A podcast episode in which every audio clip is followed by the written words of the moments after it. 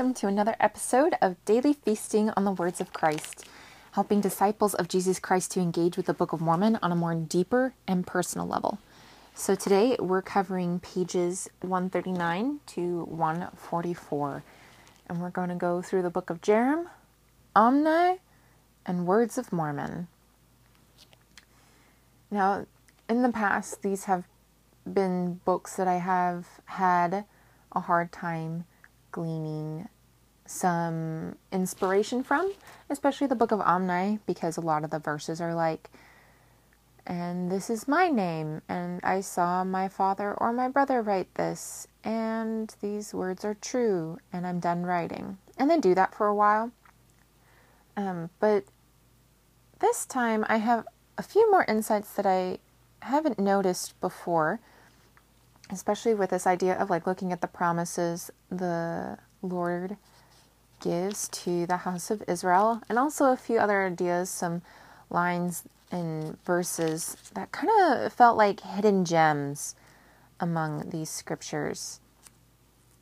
Um, the first one that really caught my eye was in the book of Jarom, verse 4, where it says, And there are many among us who have many revelations, for they are not all stiff necked and as many as are not stiff necked and have faith, have communion with the Holy Spirit, which maketh manifest unto the children of men according to their faith.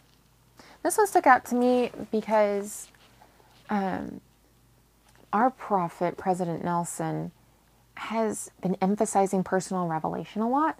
And so, anytime, whatever I'm studying, for whatever reason, anytime I see anything that talks about revelation, it just kind of sticks out to my mind. And it says, As many as are not stiff necked and have faith, have communion with the Holy Spirit. Hmm. And, you know, what's interesting about this,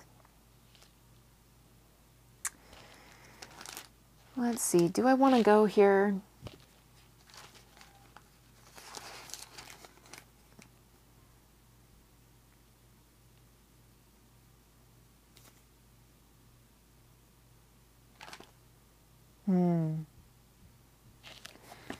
You know what? I have more thoughts on this about personal revelation that we're going to talk about later in the episode. So remember this verse for later. The next thing that I wanted to talk about is about the covenants the Lord makes with the house of Israel. It's one that we've heard before in verse 9 of the book of Jarom, where it says, Inasmuch as ye will keep my commandments, ye shall prosper in the land. Now, before this verse, uh, Jarom had been talking about how they had been working in metal and things and learning how to make weapons of war and how they prepared themselves to meet the Lamanites. So here's the situation when Nephi and his family got to the land of promise, they were doing okay for a while, and then it got to the point where Nephi and those who believed in God had to leave and flee into the wilderness. Well, I don't know that they fled far enough because what it sounds like is that there were constant wars between the Lamanites and the Nephites.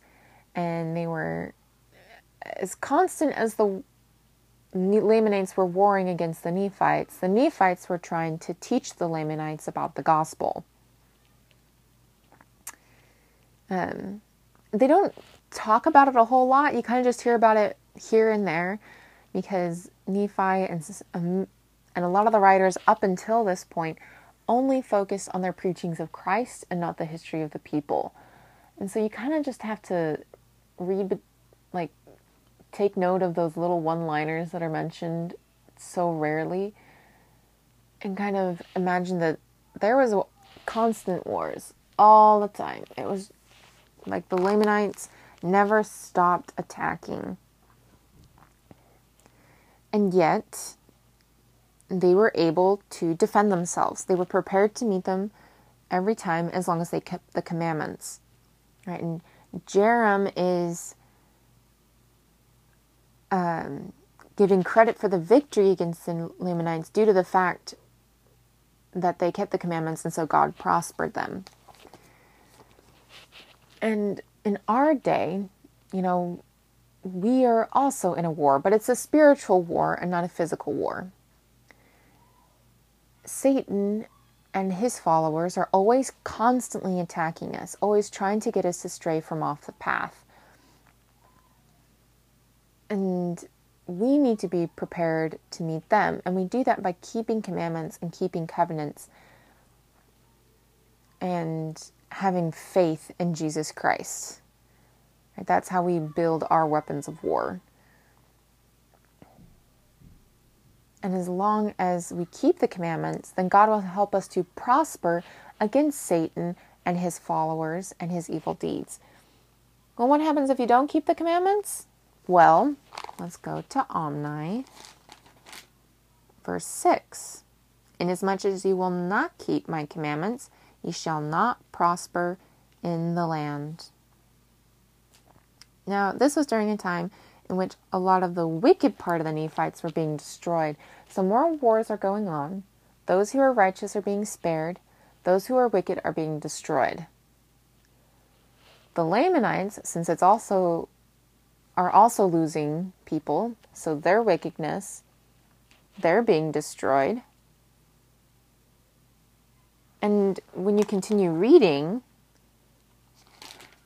you hear about the people of Zarahemla and how they had lots of wars and serious contentions. And so a lot of them got destroyed. And then you hear about this guy, Coriantumr, and how his people got destroyed. All these people got destroyed. And why? Because they did not keep the commandments.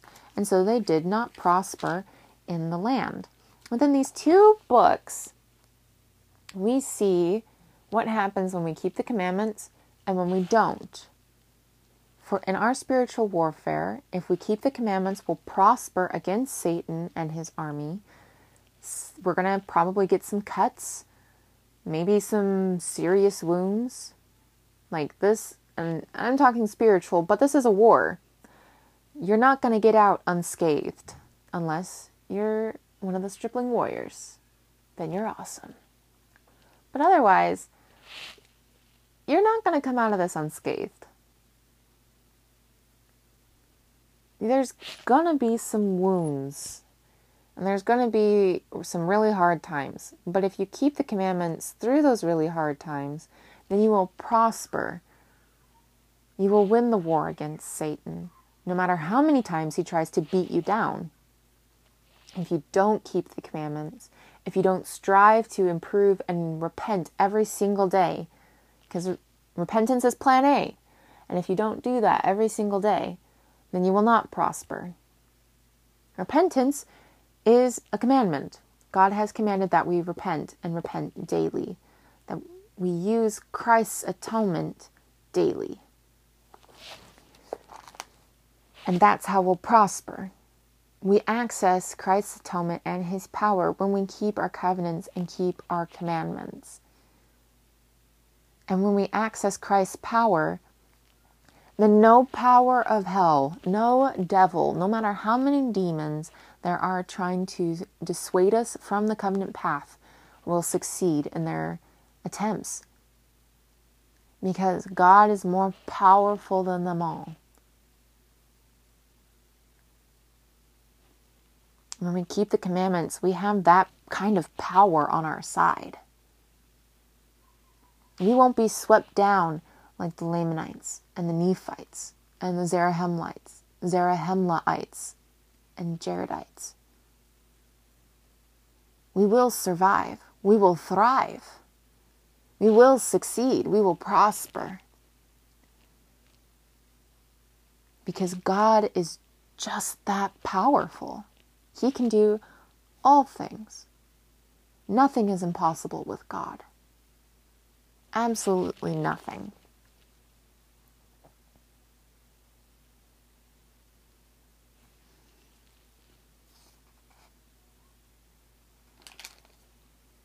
And now, to get back to the other verse that I mentioned before, I want to connect it with a verse in Words of Mormon, verse 7. And I do this for a wise purpose, and thus it whispereth me according to the workings of the Spirit of the Lord which is in me. And now I do not know all things, but the Lord knoweth all things which are to come. Wherefore he worketh in me to do according to his will. Okay, so some background. He's talking about how he found these plates of Nephi, which we've read up to this point. Everything before the words of Mormon is the plates of Nephi that Mormon is talking about. So he's talking about these plates of Nephi, how he found them, and he had already written an abridgment of this history during that time period before he found these plates. However, the Spirit told him, stick these plates in anyway. Even though you've already covered this time period, stick them in anyway. And Mormon's like, I don't know why I need to do it, but there's a lot of good stuff in here, so why not? And he sticks it in. Well, as we've learned in Come Follow Me a couple weeks ago, y'all are pretty familiar with the story. Joseph Smith lost the 116 pages.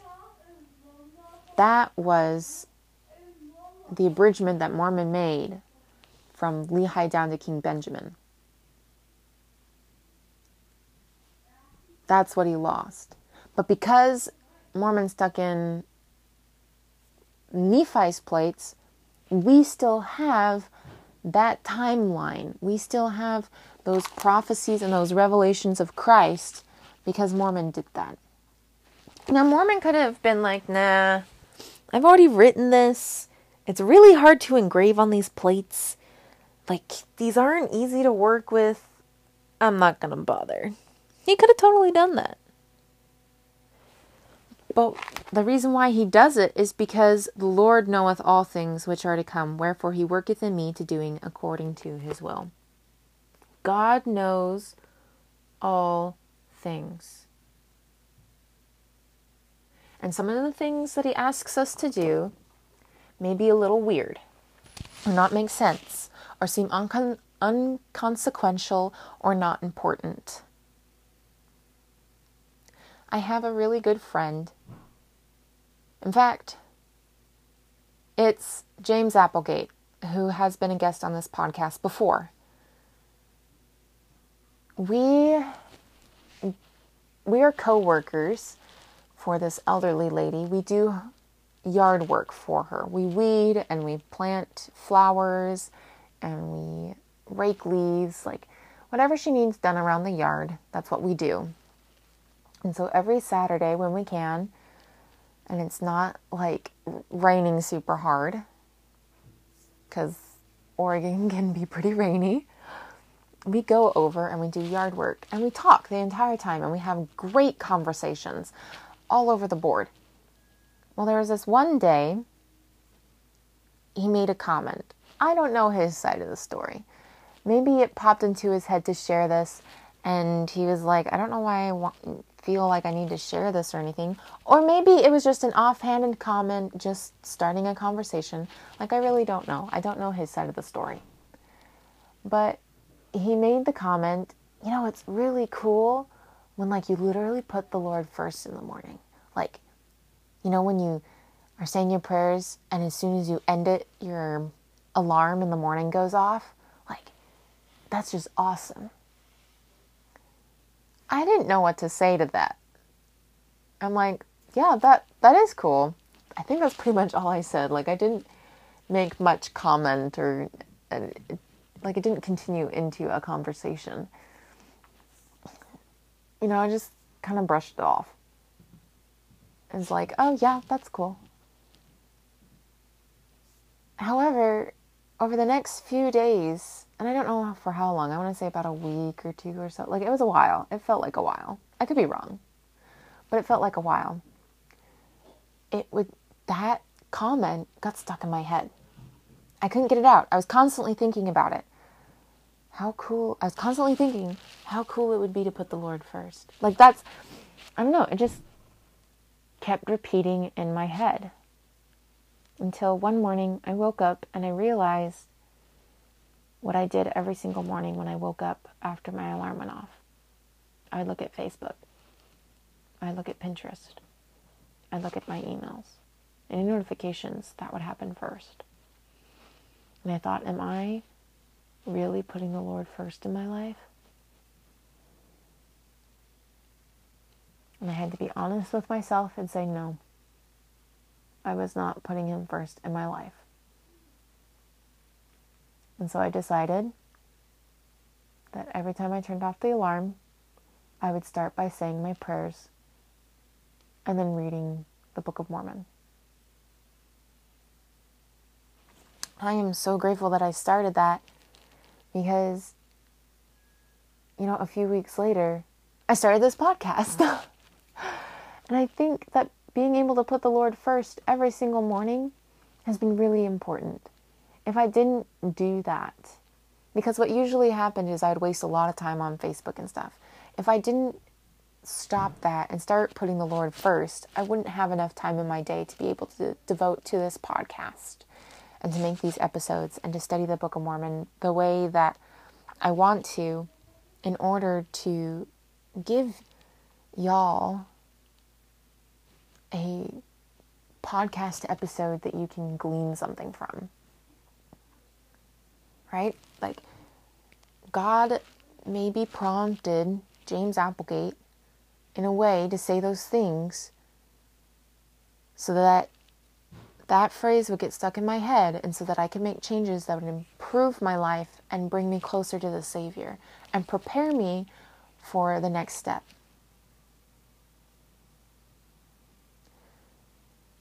You know, and where and what would have happened if he hadn't received that prompting of say this and then he didn't act on it because he thought it was silly? Then I wouldn't have had that experience. Now, would I have eventually changed? I don't know. But to have that kind of experience is really cool. And I'm so glad that James didn't just brush it off as like, oh, that's silly. I don't, I don't need to say that. I'm glad he spoke up. For whatever reason, he felt like he needed to share that, whether it's just starting a conversation or he really truly felt like that was something he needed to say. I don't know, but I'm really glad he, he said it.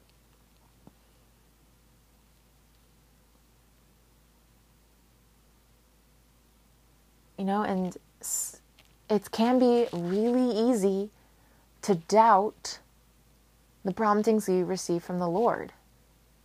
It can be really easy to just brush them off. Let me give you another example. Yesterday, I woke up and the weather report said it was going to snow. And it had been saying it was going to snow for quite some time now, but today was the day it was going to snow. I looked outside, it was clear. I mean, there were clouds, but like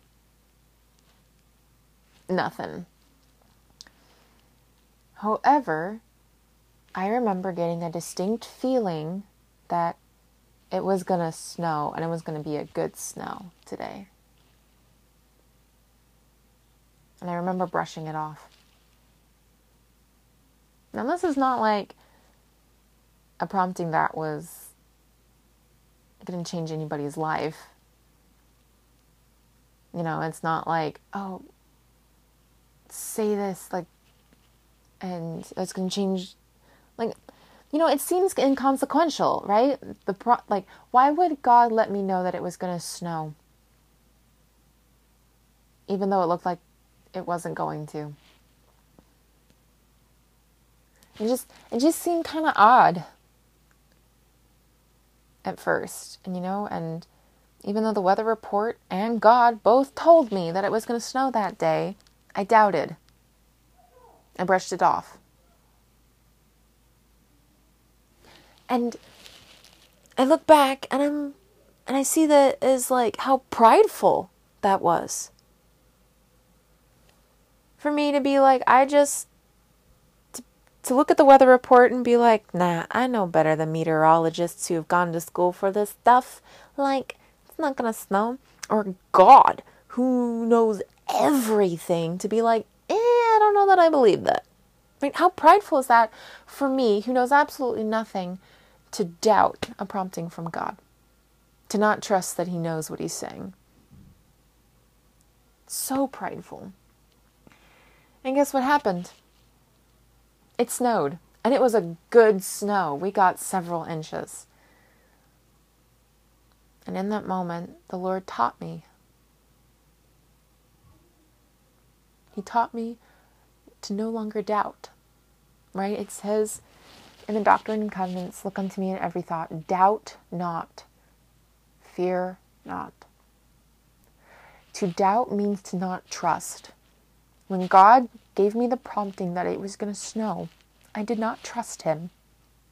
And maybe the reason why He told me that is so that I would have this experience to recognize that I was doubting Him, to recognize that I was being prideful, so that I can change and be better, so that when I get a prompting that does involve other people and prompting that like I don't know, all promptings are important. But so that the next time God speaks to me, I remember not to doubt. That I remember that God knows everything. And that I can trust Him in everything, even the weather. Even when it looks like whatever He told you was going to happen is not going to happen. When all the odds are stacked against you, but God told you that some that you're going to make it, you better believe you're going to make it. God says you're going to make it, you're going to make it.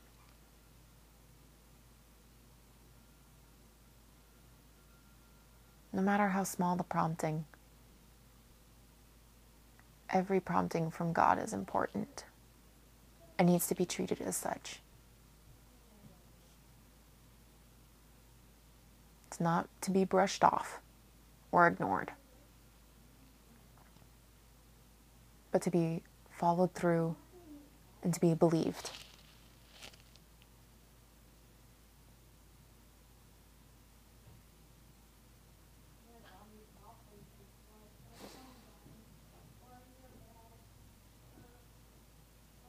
Another thing I want to share with y'all is in the words of Mormon, he talks about, you read about King Benjamin and how there's more wars and how there's lots of crimes, like there's lots of false Christs and false prophets, false preachers, and false teachers.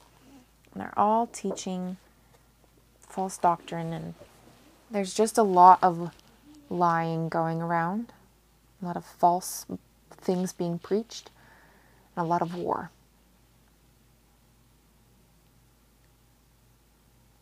And King Benjamin, he punishes all the false Christs, prophets, preachers, and teachers, and he fights in the war to help the Nephites prosper and succeed. And after a while, after some hard work and determination, he is able to establish peace in the land. Now, the reason why this stuck out to me, I've read it several times before, but in thinking about it a little bit deep, deeper, I look at it and I'm like, dang, that took a lot of work to establish peace. You know, he had to punish a lot of people. There was a lot of fighting, a lot of things that happened that didn't seem very peaceful.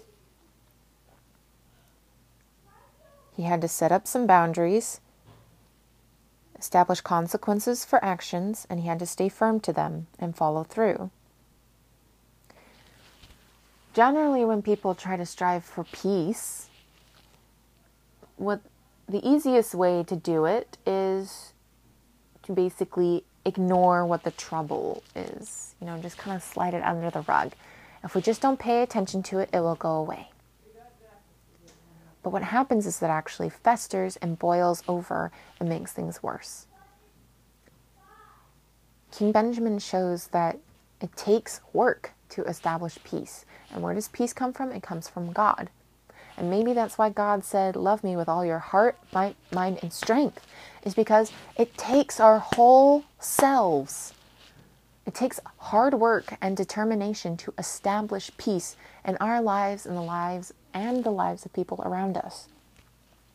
Peace is not something you can just idly wait for and expect it to happen on its own. It's something you have to strive for, make choices for.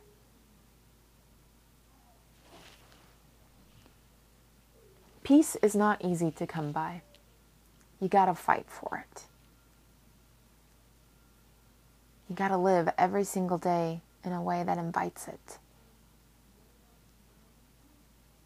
You know, it, it takes work not to doubt and not to fear when God gives you a prompting. Because Satan wants you to doubt. Satan wants you to fear. When we get a prompting from God, Satan is right there and to give a counterattack that will cause you to doubt and to fear and steal your peace. It's going to take work to get rid of those thoughts, set up boundaries, and be like, no, I want peace. I'm going to follow the promptings of God because He knows what He's doing. I'm going to keep the commandments, and that's how I'm going to prosper. This all takes hard work. It takes our whole selves. There's nothing half hearted about gospel living. In fact, if you are half heartedly living the gospel, you are not living the gospel. You either are or you're not.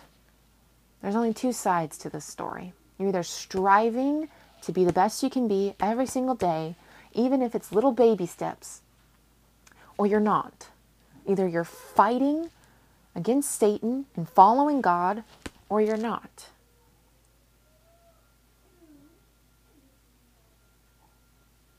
And it's up to you to decide what you will do. And it's a choice that we make every single day and every single moment because God doesn't give up and neither will Satan. So you got to make the choice who you're going to listen to, who you're going to follow.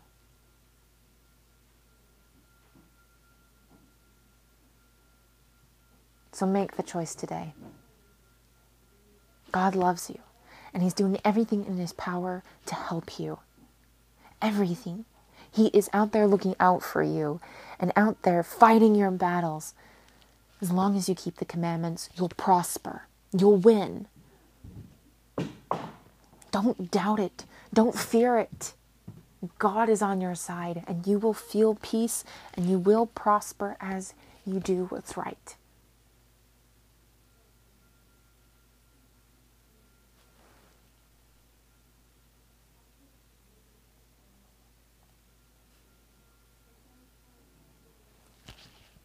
Hope I hope you don't doubt that either.